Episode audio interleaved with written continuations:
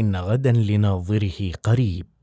للأديب محمد عماد زكي الواوي يقرأها لكم عاصم السيد. عنادل نشدو بجميل العربية.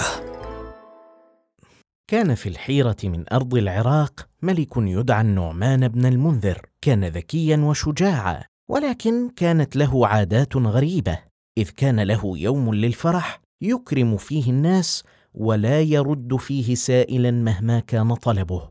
ويوم للحزن يصبح فيه غاضبا وكئيبا فيلبس الثياب السوداء ويقتل كل من جاءه فيه يطلب مالا أو مساعدة.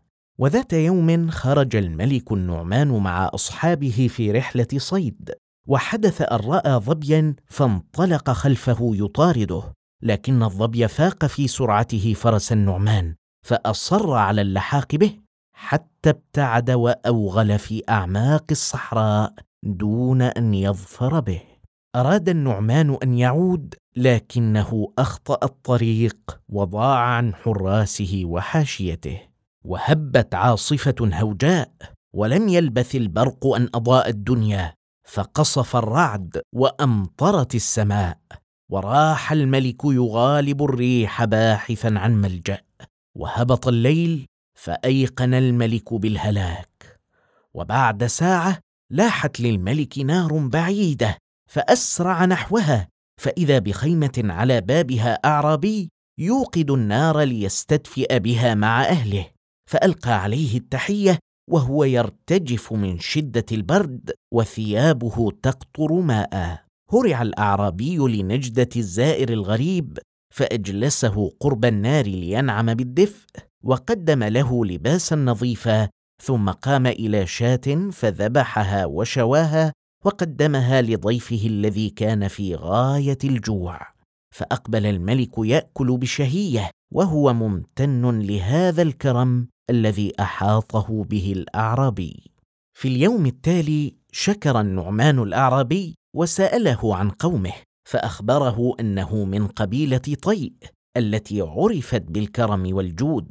فأثنى النعمان عليه وعلى قومه وأخبره بأنه الملك النعمان بن المنذر ورجاه أن يزوره في قصره في الحيرة ليرد له جميله ويكافئه على حسن ضيافته. ومضت السنوات والنعمان يترقب زيارة الطائي لكن الأعرابي كان زاهدا في زيارة الملك سعيدا بحياته في الصحراء ولم يكن يفكر في جائزة عما صنع إلى أن جاءت سنة قحط وجفاف فهلكت أغنامه وصار فقيرا معدما لا يكاد يجد ما يأكله. فقالت له امرأته يوما لو أتيت الملك النعمان لأحسن إليك ورد لك صنيعك معه بأحسن منه. فسافر للقاء الملك وكله ثقة بأن النعمان سوف يكرمه ويحسن ضيافته ويفك عسرته. لكن حظه العاثر جعله يصل إلى قصر النعمان في يوم البؤس الذي لا يجيب فيه الملك سائلا بل ينقم فيه على كل من يسأله مساعدة أو عطية ويأمر بقتله. غضب الملك كثيرا لأن الطائي جاءه في يوم بؤسه وشؤمه وقال اعذرني يا أخ العرب والله هذا يوم شؤمي ما سألني فيه سائل إلا قتلته. لكن لك دين علي فاطلب حاجتك قبل أن أقتلك. فوجئ الأعرابي بما سمع ولكنه سلم أمره لله وقال أيها الملك افعل بي ما تراه. ولكن قبل ذلك أسألك أن تعطيني بعض ما يعوضني عن غنمي الذي هلك ورزقي الذي انقطع. فأترك لأهلي ما يعتاشون به من بعدي ثم آتيك لتنفذ في حكمك. قال النعمان لك ألف رأس من الغنم ولك عام تقضيه بين أهلك ولكن أريد كفيلا عنك يضمن عودتك.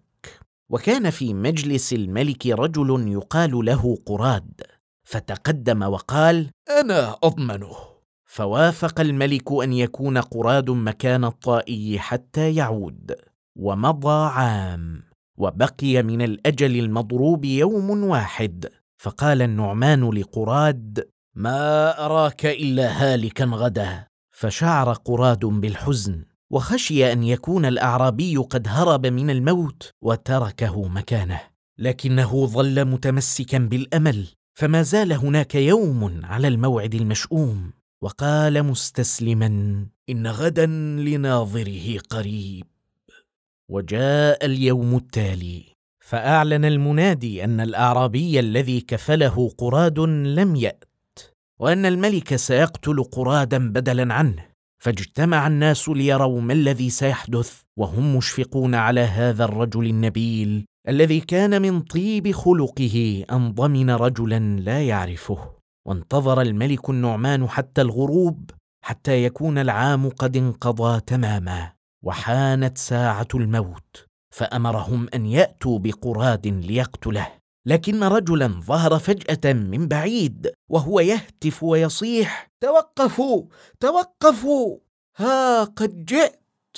ارتمى الطائي عند أقدام الملك وهو يرجوه أن يعفو عن قراد الذي ضمنه وافتداه كرما ونبله سأله الملك ما الذي حملك على الرجوع بعد إفلاتك من القتل؟ فقال الوفاء. قال النعمان كان بإمكانك أن تنجو ولقال الناس إنك لمعذور. فأجابه ما كنت لأكون سببا في قتل بريء. أعجب الملك بجواب الاعرابي وعفى عنه وأعلن أمام الناس أنه ألغى يوم حزنه وأنه لن يرد منذ اليوم سائلا. وصارت كلمات قراد مثلا تردده العرب فكلما ضاقت على أحدهم الدنيا تفاءل بغد جديد وقال إن غدا لناظره قريب.